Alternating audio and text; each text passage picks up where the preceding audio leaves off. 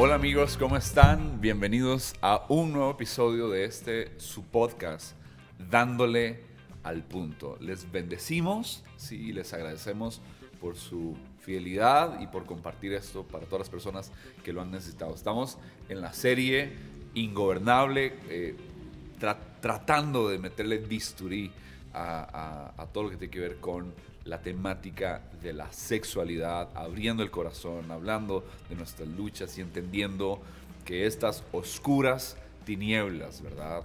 Eh, eh, cuando se pervierte lo que es original y lo que Dios diseñó, cómo esto nos hace daño y cómo nos esclaviza. Eh, tengo a un par de amigos que ya han conocido en los episodios pasados. somos amigos de hace muchos años y hemos estado en diferentes momentos eh, y clímax de nuestras vidas, tantos puntos altos como puntos bajos. Y les he pedido que me acompañen para enriquecer desde los corazones que ellos tienen, que Dios les ha dado, que ellos han sido procesados, trabajados y que hoy pueden venir con un poquito de la sencillez, eh, humildad que les caracteriza y también de, los, de las cicatrices que, nos gusta enseñar nuestras cicatrices y que no es que estamos en una posición donde nadie puede alcanzar, nadie puede escuchar, más bien que se inspiren a partir de la gracia del Señor operando en nuestras vidas. Ellos son eh, Felipe Herrera y Eduardo Vargas, pastores ambos eh, eh, en, iglesias, una en el lado, creo que es norte norte, ¿sí? De la, capital y Felo del lado oeste de la capital. Y su servidor aquí en el lado sureste de la, de la capital, San Francisco, eh, Heredia y eh, ¿verdad? Serían las tres zonas en las que nosotros estamos ubicados, pero eh, creo que unidos hace bastantes años. Estamos con la serie Ingobernable y quedamos, en, el último episodio, quedamos hablando de consejos, ¿verdad? Y cuáles son las cosas prácticas que podemos poner sobre la mesa. Eh, Eduardo nos habló de cuidarnos del burnout, ¿verdad? De estar quemados, de cuidarnos del cansancio, que es una de las cosas donde él ha visto que que debe eh, eh, velar y hablar con su esposa y decir, necesito un break, me siento agotado, ya no doy más, estoy harto de cosas. Y él abriendo el corazón y dice, necesito ir a descansar. Ahí es donde nos vamos para la playa, ahí es donde nos desconectamos de cosas, ahí es donde queremos dormir un rato, queremos compartir, andar en cleta, estar con nuestros hijos, etcétera, etcétera. Nosotros tres somos papás, somos esposos. Eduardo es el que nosotros tres tienen más años de casado, 16, 17, ¿verdad? Eh, su servidor 15, Felo 8, ¿verdad? Y eso no es, ¿verdad? La solución para, eh, ¿verdad? Es como, no es la barrera para dejar de ser tentado y eso es lo que queremos acercarnos. Y Fe lo puso otra de, las, de los tips en la mesa y él dijo, todas mis necesidades sexuales yo voy y, y las soluciono junto con mi esposa, las trabajo con mi esposa. Y es donde los solteros nos brincaron, ¿verdad? dijimos, ¿verdad? dijeron, yo no estoy casado, ¿verdad? Lo del cansancio lo tomo, lo escribo, lo anoto, velar con cuántas horas estás trabajando, cuánto pasas eh, eh, conectado, ¿verdad? en todas tus labores, eh, la, la, combinación entre trabajo, ministerio, amigos, responsabilidades, etcétera, etcétera, y tomarlas previsiones del caso, las precauciones del caso. Y Felo mencionó la parte de los matrimonios, que eso vamos a hablarlo ahora un poco más en los siguientes episodios y, un poquito hoy. Pero, ¿qué le decimos a los solteros? ¿Qué le decimos a los solteros? Para, cosas prácticas, para ir cuidando con, respecto. Hablaste del cansancio, de cuidar esta parte, pero ¿qué más podemos darles herramientas a ellos? Yo veo la vida como como si cada uno de nosotros tiene un tanque, ¿verdad? No sé, de agua. Y todas las cosas que nosotros hacemos, Dani, Felo y todos los que nos están escuchando, van en tres vías. O yo hago cosas que me llenan, o yo hago cosas que me drenan, o yo hago cosas que me distraen. Y creo que la lucha que nosotros estamos viviendo en esta temporada es que la gente está confundiendo lo que lo distrae con lo que lo llena, ¿verdad?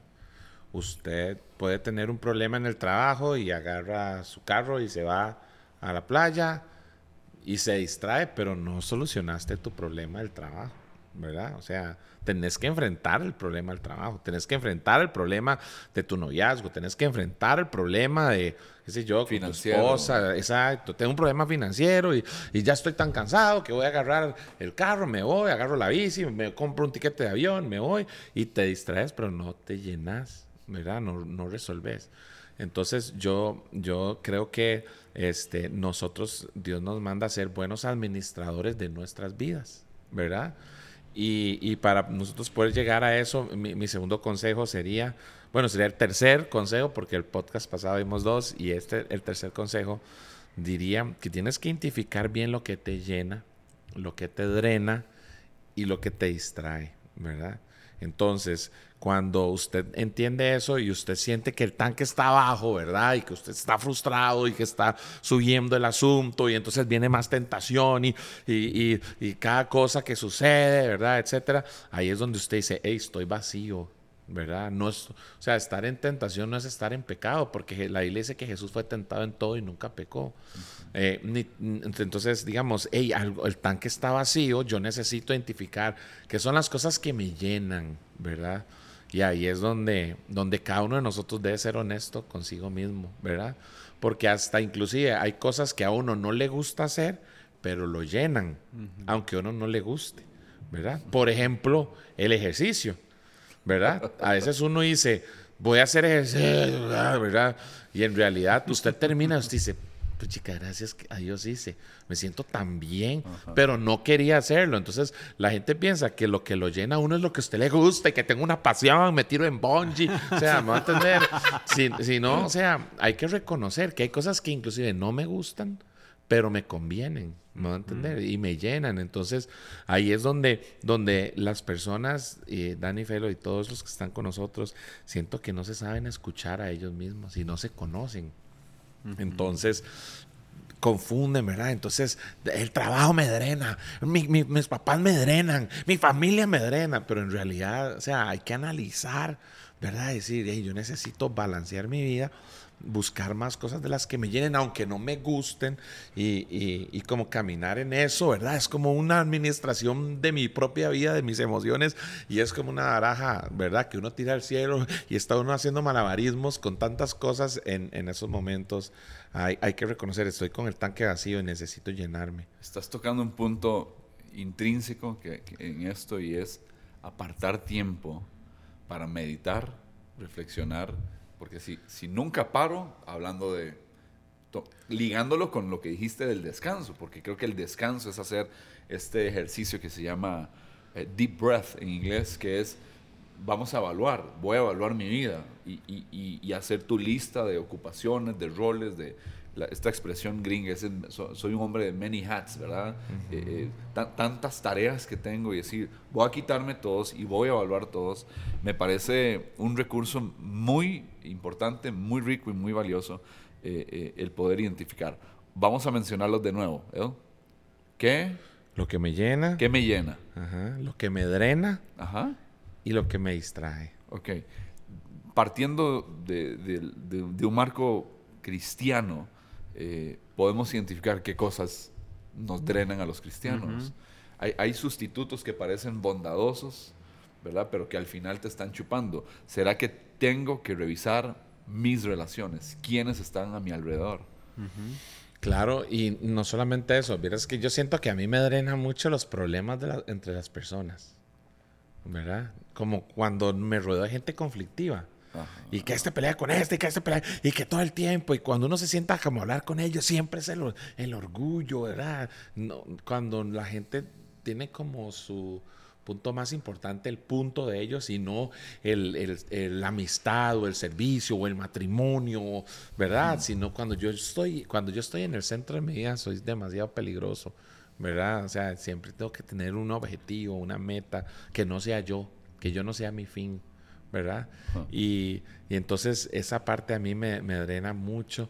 También hay amistades que uno sin darse cuenta, bueno, no sé si son amigos, ¿verdad? Son conocidos, gente que, se, que sin uno darse cuenta lo influencian al, al pesimismo, al dolor, a la tristeza, ¿verdad? Y hay que tener como mucho cuidado porque a veces uno escucha con el corazón y no con los oídos, ¿verdad? y, necesitamos eh, entender, hey, ¿verdad? Así, para decirlo francamente, esta persona es tóxica, la quiero, pero es tóxica, ¿verdad? O sea, es, cada vez que estoy con esta persona, aunque yo me río, a veces disfruto, pero si yo hago una suma, ¿verdad? Es tóxica, me da negativo, ¿verdad? O sea, y, digamos, y cada uno me imagino que ahorita debe estar apuntando, esto, esto, eh, esto me drena, esto me llena y esto me está distrayendo. Y la distracción no es mala tampoco, porque a veces la ocupamos. El asunto es que pensemos que una distracción me va a llenar, ¿verdad? Las cosas que me llenan son diferentes. perdón, eh, cuando estás hablando de distracción, podemos meter ahí en la lista entretenimiento podríamos meter entretenimiento y el entretenimiento es bueno, todo lo necesitamos. Vivimos en nuestros hijos no saben lo que son los anuncios, ¿verdad? Eh, eh, ellos, yo un día le dije a ellos, hey, vamos a ver tele. Y me dice, es que nosotros no vemos tele. ¿Cómo? Nosotros vemos Netflix. Y yo dije, Sí, pero eso es un tele, ahí está el tele, o sea, ¿verdad? Eh, eh, pero, pero ellos ya tienen como otra concepción. Entonces un día yo me puse a ver un partido. Venga, vamos al partido. Oh, el partido, ¿verdad? Y en el medio tiempo hicieron, no sé si pueden hacer comerciales aquí, no importa. ¿verdad? Yo me fui. yo me fui, digamos, en el medio tiempo me fui al baño y volví. Y cuando volví me dice Raúl, papá, quiero que me compres tío Nacho con jalea real, por favor. Y le digo yo, ¿cómo? ¿Qué es eso? No, es que ahí dijeron que eso va a hacer que uno tenga el pelo mejor. Me dice, o sea, él nunca había escuchado anuncios y cuando escuchó el primero se lo creyó. ¿Verdad? Entonces, se todas. Exactamente. Esta generación no sabe lo que es esperar. No sabe lo que son los anuncios. No, no sabe lo que es que si usted no vio Heidi, a las 9 de la mañana en vacaciones, va a tener que esperar ese capítulo el otro año que lo van a volver a Heidi, porque toda nuestra vida dieron Heidi, ¿verdad? Todos los años. Entonces, ellos no, ellos agarran una serie, ahora salió no sé qué, dinosaurios, en dos días ya se la habían fulminado, ¿verdad? O sea, entonces, ¿qué es lo que le quiero decir? Que el entretenimiento ha cambiado, pero es más absorbente. Entonces, tengo que tener un montón de cuidado de que yo me esté entreteniendo más que avanzar en mi vida.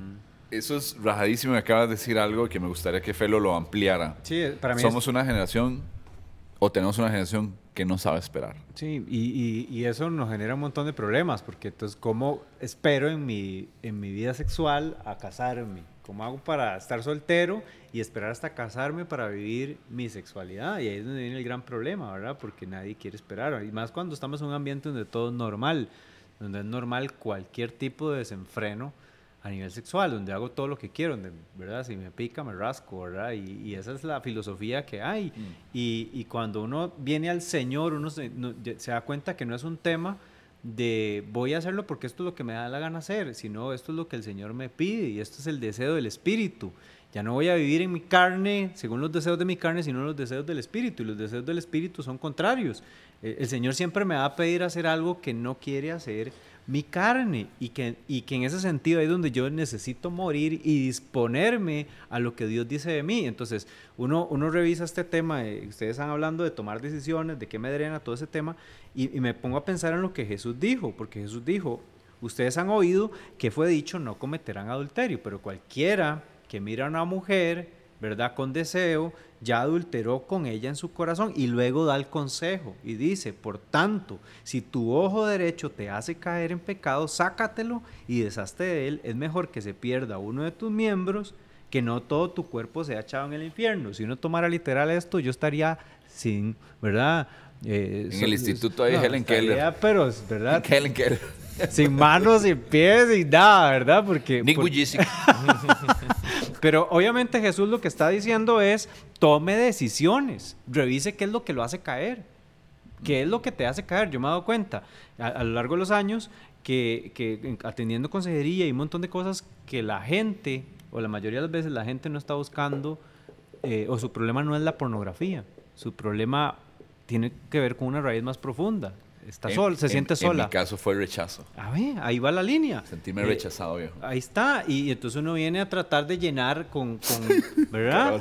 y, lo mismo cuando uno está cansado, ¿qué es lo que quiere? Que se liberen todas esas hormonas que dan relajación, ¿verdad? Entonces, ¿qué es lo que me está haciendo caer? Porque si yo encuentro la raíz, lo resuelvo con el problema y no con el pecado, ¿verdad? y yo creo que Eso es muy importante. Leía una vez un libro porque busqué mucha información cuando, cuando estaba con todas estas luchas de cómo hacer cómo, con, con el tema de la pornografía. Mucha gente no está buscando pornografía, sino que está buscando intimidad sin salir perjudicado. Entonces, por eso buscan la prostituta, por eso buscan la pornografía, porque del otro lado está una persona que no me va a demandar a mí nada, que no me va a pedir nada, que no tengo un compromiso, donde yo no me exponga, donde, ¿verdad? Simplemente tuve lo que tuve y se acabó. y, y, mucha gente anda así en la vida, eh, tratando de resolver sus luchas con el refugio incorrecto.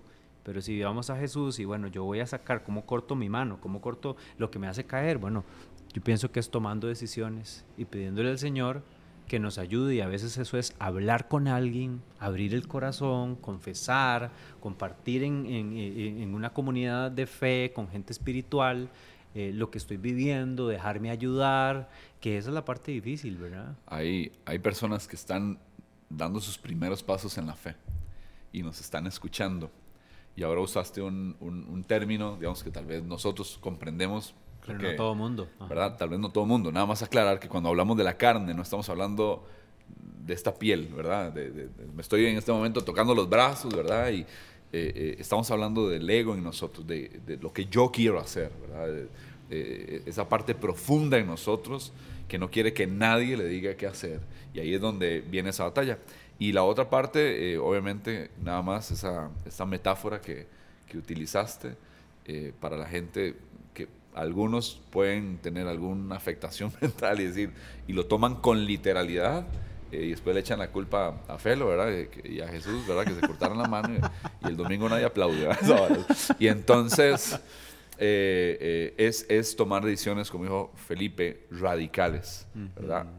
que a veces eso es borrar una aplicación, borrar fotos, salirse de un chat, no estar metido en cierta comunidad. No conversar con, de ciertas cosas con personas. Hay gente que ha estado en, consejería o en consulta y dicen, eh, determiné apartarme y renunciar a ciertos grupos en los que he estado. Dejar de seguir. Eh, eh, pero decirle ya no más a los amigos. De hecho, recuerdo a, mi cuñado decir, yo, yo tuve por no sé cuántos años dos amigos y apenas me entré, o sea, me reconcilié con el Señor. De hecho, aquí donde estamos haciendo esta grabación, eh, él, lloraba como un niño y a partir de ahí eh, él dejó de ver a sus amigos porque sabía lo que implicaba si se mantenía con ellos. Yo digo, eso es el trabajo de Dios porque nosotros no venimos a controlar a las personas. son decisiones muy personales, es el Espíritu Santo. El Espíritu Santo y eso lo bello. Gente, gracias por escucharnos en este episodio de esta bella serie que estamos profundizando. Se vienen eh, eh, temas y preguntas que yo creo que van a traer mucha luz y mucha libertad. Los espero en la siguiente semana con el siguiente episodio de Dándole al Punto. Gracias, Edo. Gracias, Felo.